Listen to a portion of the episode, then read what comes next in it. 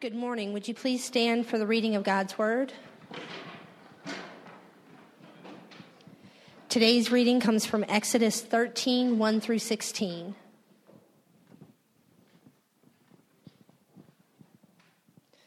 The Lord said to Moses, Consecrate to me all the firstborn, whatever is the first to open the womb among the people of Israel, both the man and of beast is mine.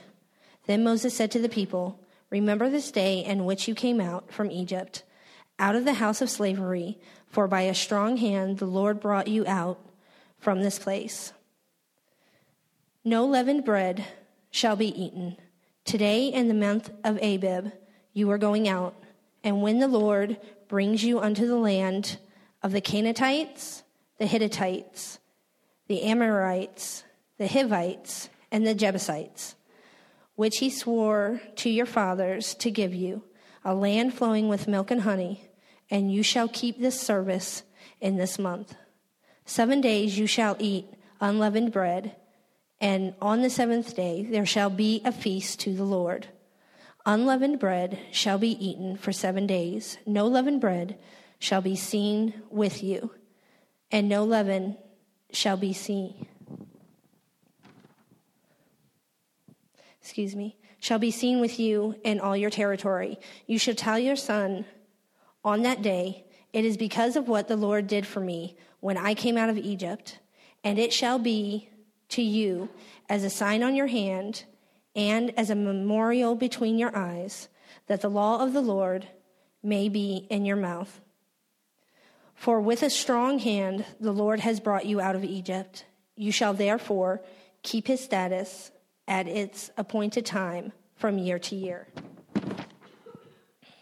When the Lord brings you into the land of the Canaanites, as he swore to you and your fathers, and shall give it to you, you shall set apart to the Lord all the first opens all that first opens the womb. All the firstborns of your animals that are males shall be the Lord's. Every firstborn of a donkey you shall redeem with a lamb or if you will not redeem it, you shall break its neck. Every firstborn of man among your sons you shall redeem. And when in time to come your sons ask you, What does this mean? you shall say to him, By a strong hand the Lord brought us out of Egypt from the house of slavery. For when Pharaoh stubbornly refused to let us go, the Lord killed all the firstborns in the land of Egypt both the firstborn of man and the firstborn of animals. Therefore, I sacrifice to the Lord all the males to first open the womb, but all the firstborns of my sons I redeem. It shall be as a mark on your hand or or frontlets between your eyes. For by a strong hand the Lord brought us out of Egypt. This is the God's word.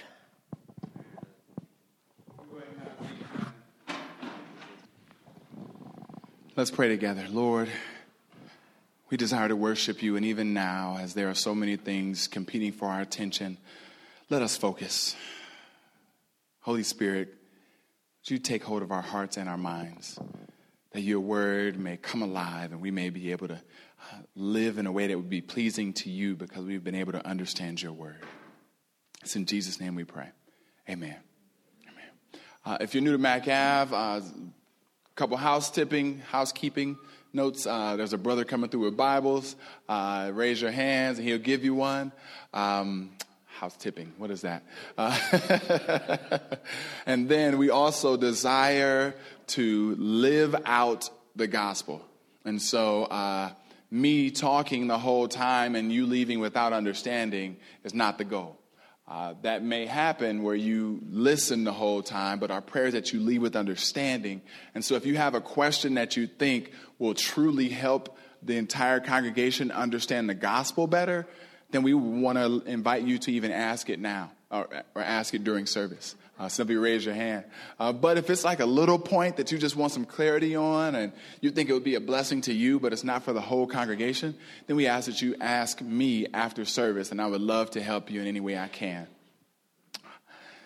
There is a, uh, a thing that you can relate to. If you've ever been a student, if you've ever been a pupil, if you've ever had a chance to sit inside of a classroom, uh, there's something that you can relate to. I've been blessed to work in a school system. I was uh, a support to a teacher in a teacher's classroom for about a year. Um, and there was something that I noticed. I noticed that almost every teacher had the same desire. Almost every teacher desired for the students to be able to understand the information.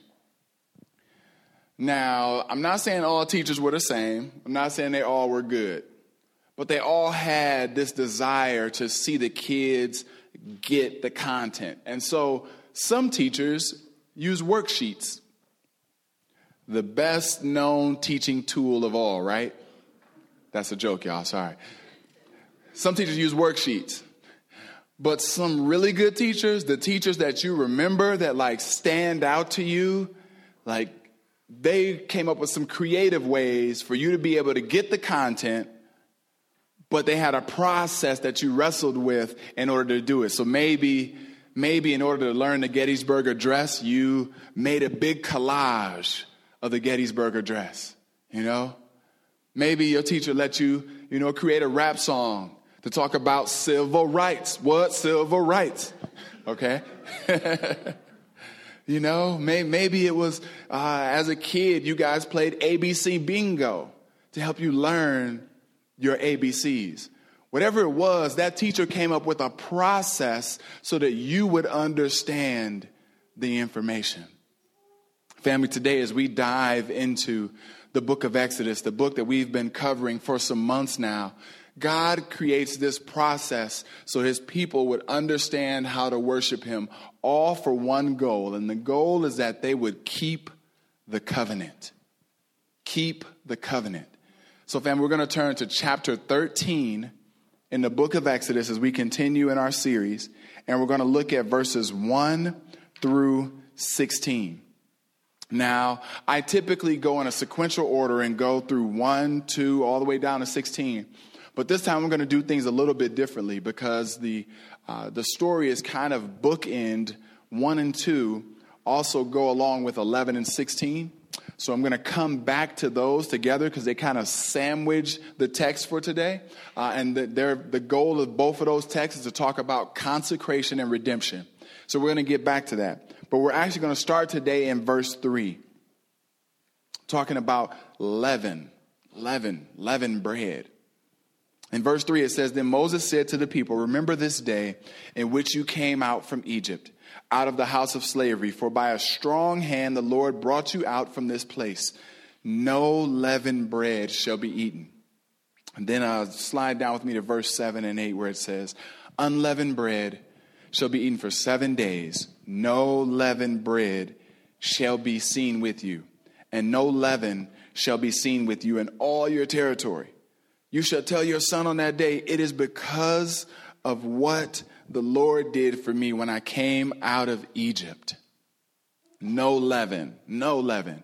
I, I keep, I was reading this and I kept getting drawn to this, this image. Did anybody in here used to watch this show back in the day? It had like, I think it's, its heightened era was like late 90s, it was called Cops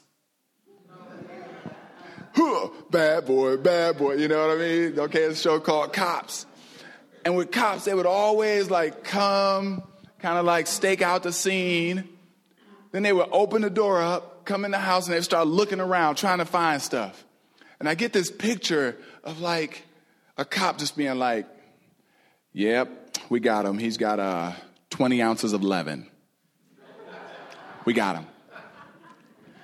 There's, there's, this, there's this concept that, that this leaven is, is not to be used in bread, but it's not to be within your entire house, within your entire territory.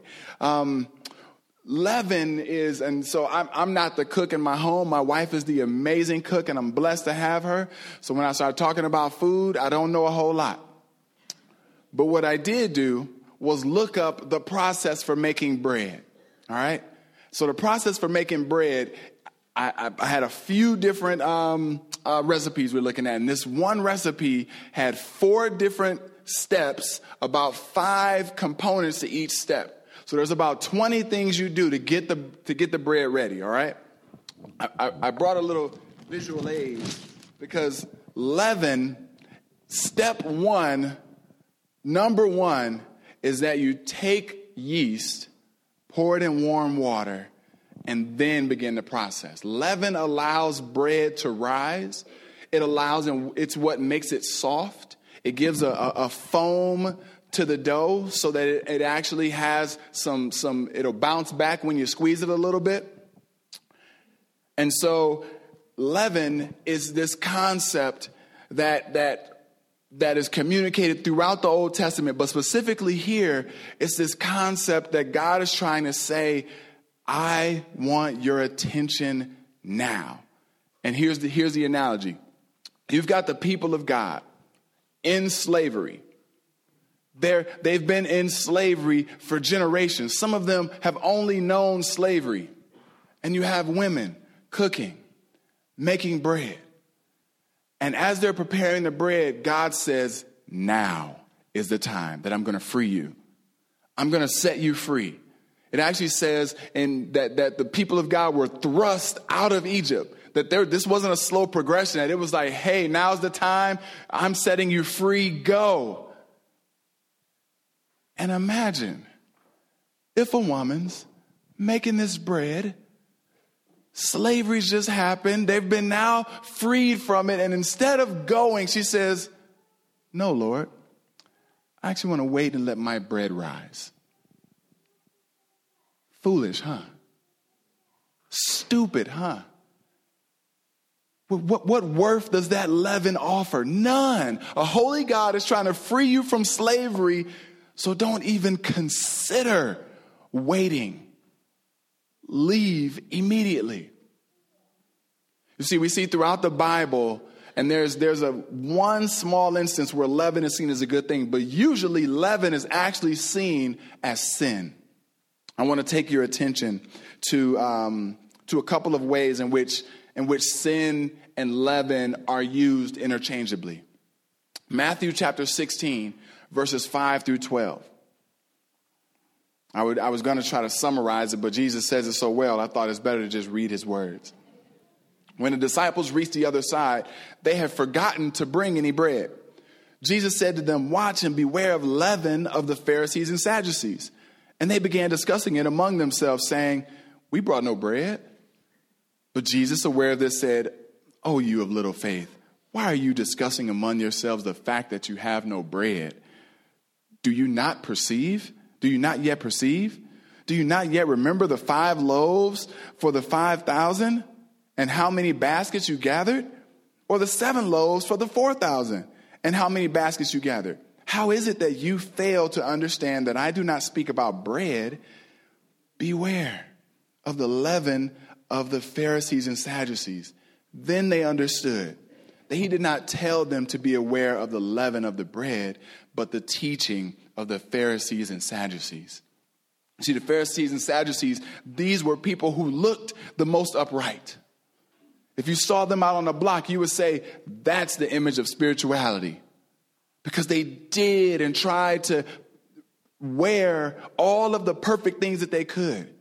And Jesus is saying, their teaching, their doctrine is sinful. It's laced with leaven. So when you when you consider and and sometimes I know you guys come into MacAv and you get welcome to our body and every now and then myself or Pastor Eric or one of our elders while we're teaching will pause for a second and share with you an unhealthy doctrine. So you can be equipped when you engage with it how to make sure that the gospel is clear and you're not tricked and duped. Why? Because there is sin in doctrines that are counter to who Jesus is. And so here, sin gets exposed as a doctrine that's different than the gospel. But look at 1 Corinthians 6 and 8. 1 Corinthians chapter 6, verses 5 through 8. Another example of how leaven is used relating to sin. First, it was one of doctrine, okay? That's easy for us to understand. Yeah, when people speak in an ill way about Jesus, yeah, that's sin. But now we begin to turn and bring it home. Your boasting is not good. Do you not know that a little leaven leavens the whole lump? Cleanse out the old leaven that you may be a new lump, as you really are unleavened. For Christ, our Passover lamb, has been sacrificed. Let us therefore celebrate the festival not with the old leaven, the leaven of malice and evil, but with the unleavened bread of sincerity and truth.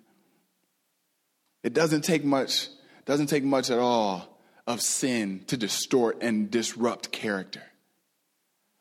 I don't know if you guys have ever been like this, but I, I have a couple friends, and when we really drop our guards down, we, we laugh and joke. And, you know, there's, there's, a, there's one friend that's a little arrogant, and this friend knows it. And so have, but, but there's been times when we come into somebody that's even more arrogant, and the arrogant person says something like, Now I know I'm arrogant, but I'm not like that guy. You see the unhealth in that?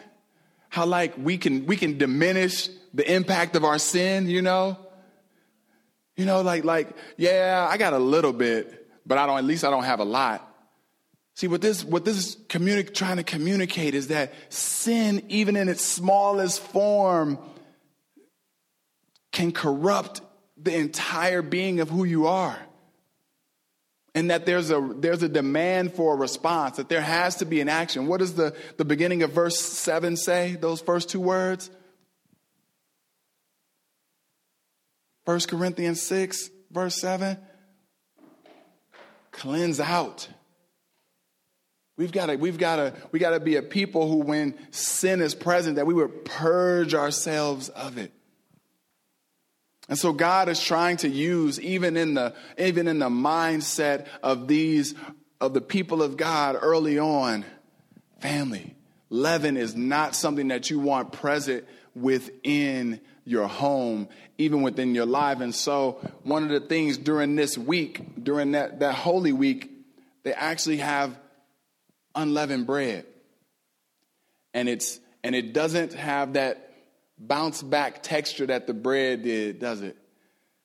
More like a cracker that uh, is pretty flat. Some of that flavor you're used to, not the same.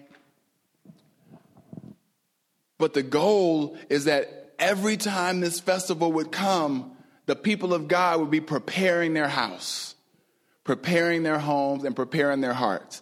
And you might be just like me. When it's time to throw a party, you clean like none other.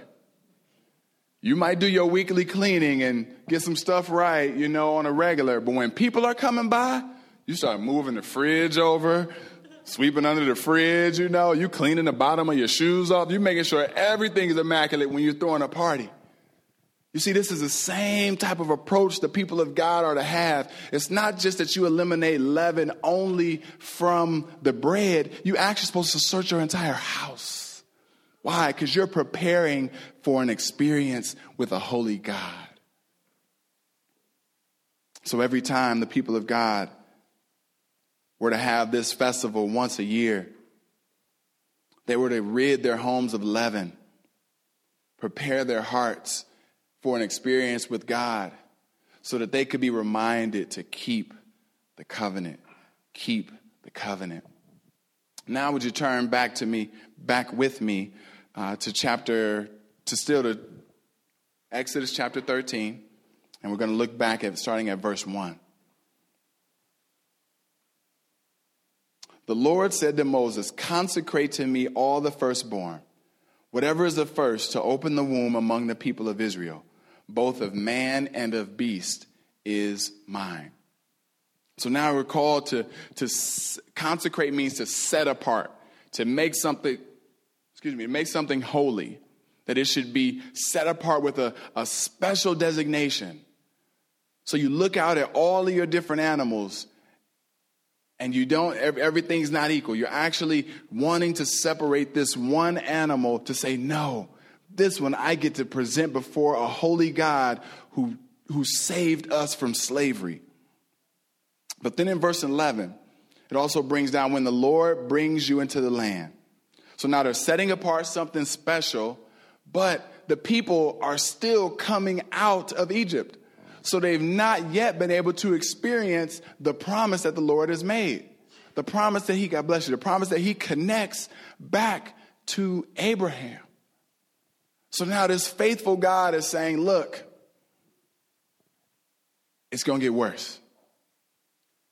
You are about to go through this journey where I'm going to be the one who saves you.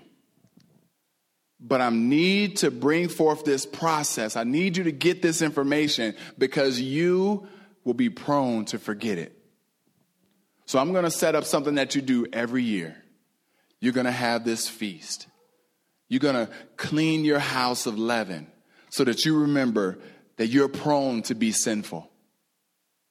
You're going to clean your house. You're going to, you're going to get rid of this leaven so that it can remind you that in the blink of an eye, I was the God who saved you and ushered you out. But then in verse 13 it says, Every firstborn of a donkey you shall redeem with a lamb, or if you will not redeem it, it sh- you shall break its neck. Every firstborn of man among your sons you shall redeem. So what, what, is, what is going on here? Because there's a, there's a lot. You got donkeys, you got children. There's an interesting mix. This brother named uh, Campbell, who wrote a, a great commentary, puts it plainly in one sentence. He says, Israel was God's firstborn. God struck Egypt's firstborn, and now he is claiming the firstborn of Israel's families and flocks to belong to him. All right? So you got this system. Remember, we were talking before about education. How do you use, you know, kind of processes to help people get information? Well, the process that God is going to use is this redemption process. He's wanting people to understand that there is a cost to freedom. There is a cost to freedom. And I, as your God, just paid it for you. Okay? I just, I was the one who allowed you to be set free from Egypt. The Egyptians now know it, and so do you. And so, as there is a cost, now there's going to be an exchange that happens where redemption must take place. And so, so you have animals, all right? If, if, if you have an animal that can be eaten, then that animal is presented before uh, before uh, this holy God. If it's an animal that is a work animal that does not get eaten, then that animal actually can be purchased back. It cannot be a sacrifice. And you can purchase that animal back for the price of, um, of an animal that can be sacrificed, or you can purchase it back for five shekels, which is the same cost of an animal that can be of, of an animal that is um, that can be eaten. And so, uh, even if you, you, you are sitting there and you're saying, God, like you have now saved us from slavery, it is my worship to you to present something f- to you to say, thank you for redeeming us. There was a cost to freeing us and, and, saving us. That cost, God, you paid on our behalf. Now you are demanding all things are yours. And one of the ways you want us to worship, one of the ways you want us to respond is by telling us, I want your first. And I was struggling with this as I read it because I was thinking, Lord, like how does how does how do we as people worship when we are ordered to do something? You know, like do do you feel like it's it's true worship when someone tells you what to do? You know, I struggle with it as a person. I struggle with it. But but then I began to try to put it in like some regular terms. And if you've ever uh, worked in a in an environment, the orders is not are not what brings you joy or brings you sadness. It's actually the character that you bring forth to your environment. I was uh, working as a teacher uh, working in a school system, and I tell you, we all had the same time that we had to be there 8 o'clock. Now, I know when folks were trying to get the job, they were just saying, Lord, give me a job. I'm telling you, I'm going to praise you. It's going to be on. I will do whatever. They want me to clean the floor with my toothbrush. I will do it. I'm telling you, I'm going to show you how thankful I am. Get the job. Been there couple months, maybe a couple years. And that, that attitude that was supposed to be of thankfulness, supposed to be of joy, now you don't know how she treats me. You don't know how he is. Now, now everybody else is the reason for no joy. The mandate's to be there at eight o'clock. So we all come in. Some of us come in smiling, happy with joy, and some of us come in dragging our feet, ready to talk about people, ready to have anger, depressed before we clock in. You see, worship is this thing that, that even though this holy God says, I want you to bring forth this animal each year during this feast, family. This was an opportunity for people to be reminded every time I'm going through my regular rhythm of life stop, clean my house, get the sin out, stop, let me reflect that I didn't save myself. I wish I could have saved myself out of Egypt. I couldn't do it. This holy God did it. And all he wants is a firstborn lamb. Praise the Lord that I can give it to him. So now, when my lamb has its first child, I don't look at it as just one more thing we might be able to eat. I look at it as an opportunity to worship a holy God. See, this, this, this type of event took place every spring because that's when the, the animals usually had their first, their first, or usually gave birth. But what if your child, excuse me, what if your lamb had a baby in November? Now, for the next five months until April, you get to look at that, that new lamb every time and say, Oh, I can't wait to worship. I can't wait to present you to God. I can't wait to thank God for his saving grace over who we are as the people of Israel, snatching us out of slavery. It's a reminder of a God who is so faithful to come through on all of his promises. That sacrificial system, man, it was a, it was a way to prepare the people to be able to understand that above all things, he made a promise to them and he kept his promise. And we can be people that are tending to, to, to forget. And so, even in these scriptures, sorry, let me go back. Even in these scriptures, it says in verse 14, and when in time, and when in time to come, your sons will ask you, What does this mean? You shall say to him, By a strong hand the Lord brought us out of Egypt from the house of slavery. Interesting. It, it, it, it's, it's, it's kind of telling on us, right? That we as people can, can get into rhythms, you can get into rituals, we can get into traditions, and they lack meaning.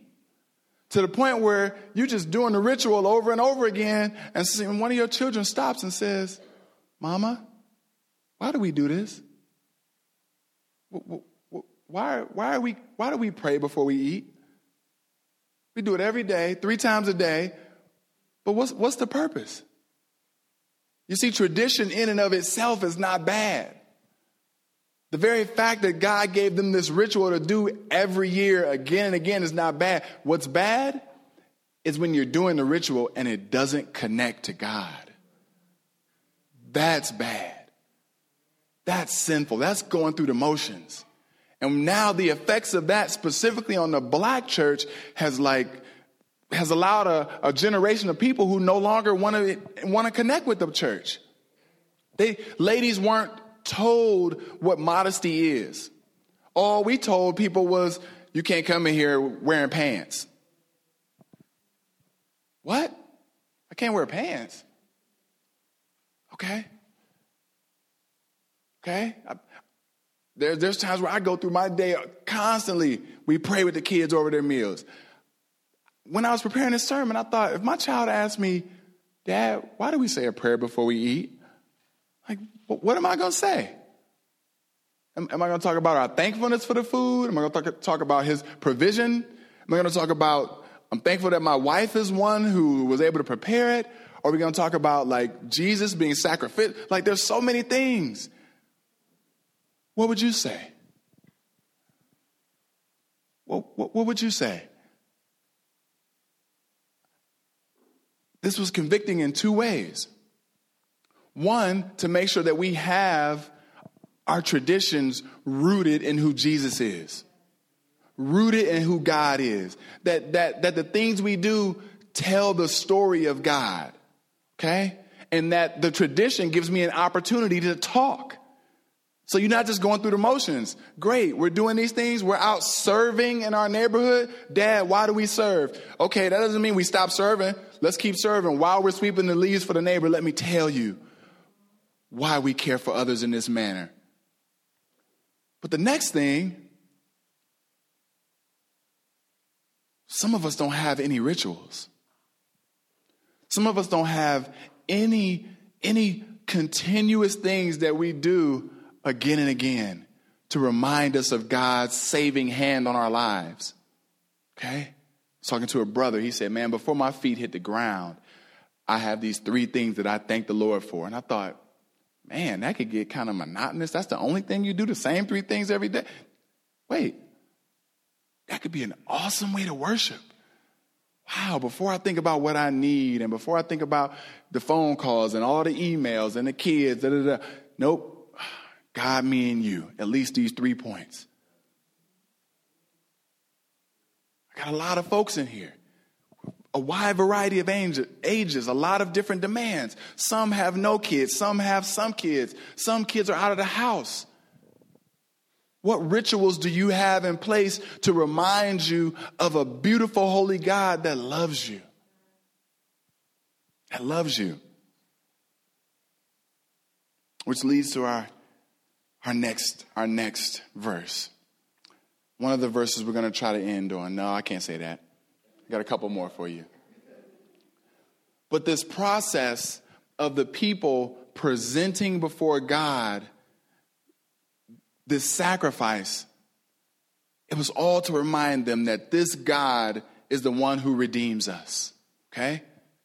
Now I can pay, I can come forward with my sacrifice and if I need to, I can redeem it through shekels or through a different sacrifice. Like there's, there's redemption that keeps happening here. And redemption is just a reminder that there was a cost for freedom. But then we see Christ step in and say, okay, you used to try to redeem things by presenting this, this animal, this sacrifice. Okay? Through every redemption story, even here, what is required is life. Okay? So this animal is going to be going to be a substitute. It's going to it's going to give of its life to remind me of a holy God, okay? But now Jesus says, I'm going to change things around a bit. No longer am I going to require you to present the sacrifice. I myself will be the sacrifice. And not only that, just as Israel was my firstborn, my first, my people, my child, then I asked you to give of your first child dedicated to me, give of, of, of an animal, and you can redeem those things back by payment. I now am going to send my son to be your redeemer. So now, as you gave of a life, think of generations and generations of people who kept going through the same system, same system, trying to clean the house of sin, couldn't do it, trying to present, get the, just get me, let me get the perfect sacrifice, can't do it. And then this Jesus comes in. And notice what, what Paul says about him in Galatians chapter 4, verses 4 through 7. He says this He said, But when the fullness of time had come, God sent forth his son, born of a woman, born under the law, to redeem those who were under the law, so that we might receive adoption as sons. And because you are sons, God has sent the Spirit of His Son into our hearts, crying, Abba, Father. So you can no longer, so you are no longer a slave, but a son. And if a son, then an heir through God.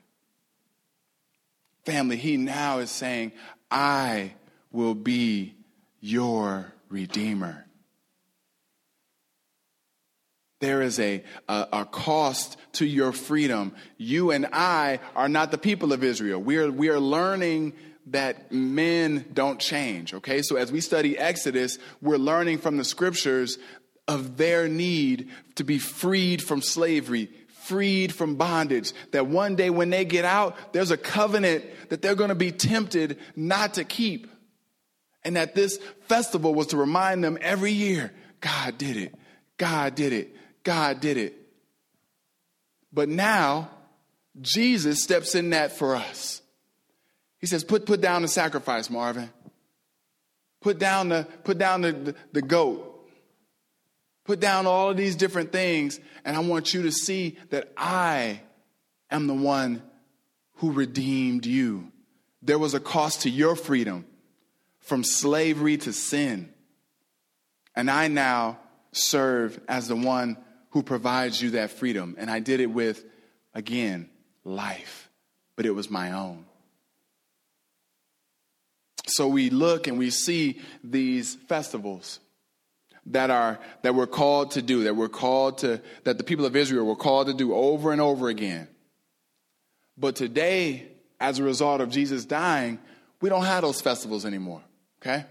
We don't we don't have you know, we're not trying to look for the leaven in our house. I don't even know what leaven looks like. um, you know, we, that, that, that's out. But Jesus does give us two new rituals. And Sam hit on this last week. So I'm just saying what he said again because it was so right on point. Two rituals we have. The first is that of baptism. And it's where we are publicly declaring before everybody, those that love and hate us, that this Jesus is who we find our identity in. So, what took place in my heart, I want to now show publicly this is who I'm submitting and aligning my life with. But then the other is communion. And communion for the believer is like the ritual of unleavened bread to the people of God. As every year they kept doing this to remind them, man, he saved us. Man, he saved us. You remember our people? 400, there were generations, there were people who were born into it and died in slavery. And for some reason on this certain day, he said, 10th plague, boom, our freedom. Every year they went through that. So then Jesus says, I provided you freedom now. I now am your redeemer. The cost for you to be able to experience new life, I paid with my life. So now he says in 1 Corinthians chapter 11, verses 23 through 26. It says, For I received from the Lord what I also deliver to you, that the Lord Jesus, on the night when he was betrayed, took bread, and when he had given thanks, he broke it and said, This is my body, which is for you. Do this in remembrance of me. All right? Do this in remembrance of me. In the same way, he also took the cup after supper, saying, This cup is the new covenant in my blood. Do this as often as you drink it in remembrance of me. For as often as you eat this, excuse me, for as often as you eat this bread and drink the cup, you proclaim the Lord's death until he comes. See, the goal is that, is that we would remember what he's done. And my hope is that while you're here at MacAv, and Pastor Eric's hope is while you're here at MacAv, that every time you take communion, we are pointing you back to what Jesus did on the cross. Now, the Bible doesn't give a frequency of how often you should take communion. But uh, our brother that preached last week, he's, I think he's downstairs now, Sam, he came to us about a year, year and a half ago and said, Hey, pastors, like, how valuable is communion? That's an interesting question to ask, Sam. We, what? Very valuable. I mean, it's probably one of the, after baptism, it's the only thing that Jesus told us to do as a ritual. Now, live missionally, make disciples. Like, we're not saying there's no other commandments, but as a ritual, that's it. So he said, well, well if, if it's that valuable, if it's that important, why don't we do it more often? And, and, and I started with my, well, man, we don't do it often because that's a lot of juice. Nobody want to crack all, all those crackers, man. And then, and I started realizing I'm making excuses. This is one of the, the, the, the only rituals after baptism that Jesus gives us to do continually to remember what he's achieved on the cross and how he has redeemed us and saved us from slavery to sin. And so now we do it weekly. And it's not a, it's not a, we don't think we're better than any, any other church that does it with less frequency. Our prayer, though, is that each time you take communion, you be reminded of a holy God who loves you, who died for you, and who says you are no longer a slave to sin. And sometimes we have weeks that are bad where we just need to come in and be reminded with all my mess ups this week, with all my blunders, with all the ways that I seem to fail you, Lord, I'm no longer a slave to sin. Family, we are praying that that that, that the ritual of communion, that as we see these festivals that were required of the people, would truly lead us to be able to talk about Christ. Talk about Christ in our homes, talk about Christ in our community. But definitely, even if communion, even if you take communion every week and it's starting to become too ritualistic for you, I want you to have the freedom to not take communion some weeks. To say, you know what? Maybe I just need to stop and pray because I'm doing this with no heart, with no passion. I'm not even thinking about it. I'm just taking the juice. That's not what we want. We want it to be an act of worship. So if somebody doesn't take it, don't run over to them like, oh, you've been sinning this week, you couldn't take it? Like, easy, easy. You know?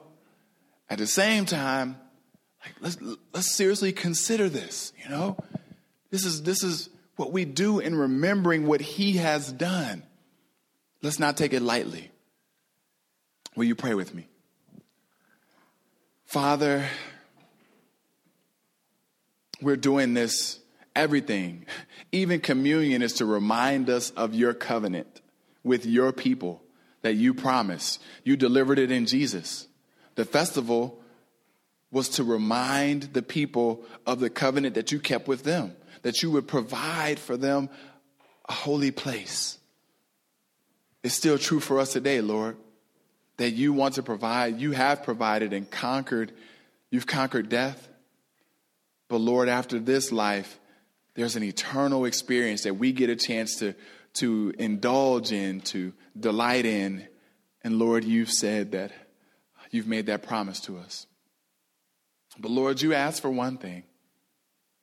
As you've given your life, as you said, redemption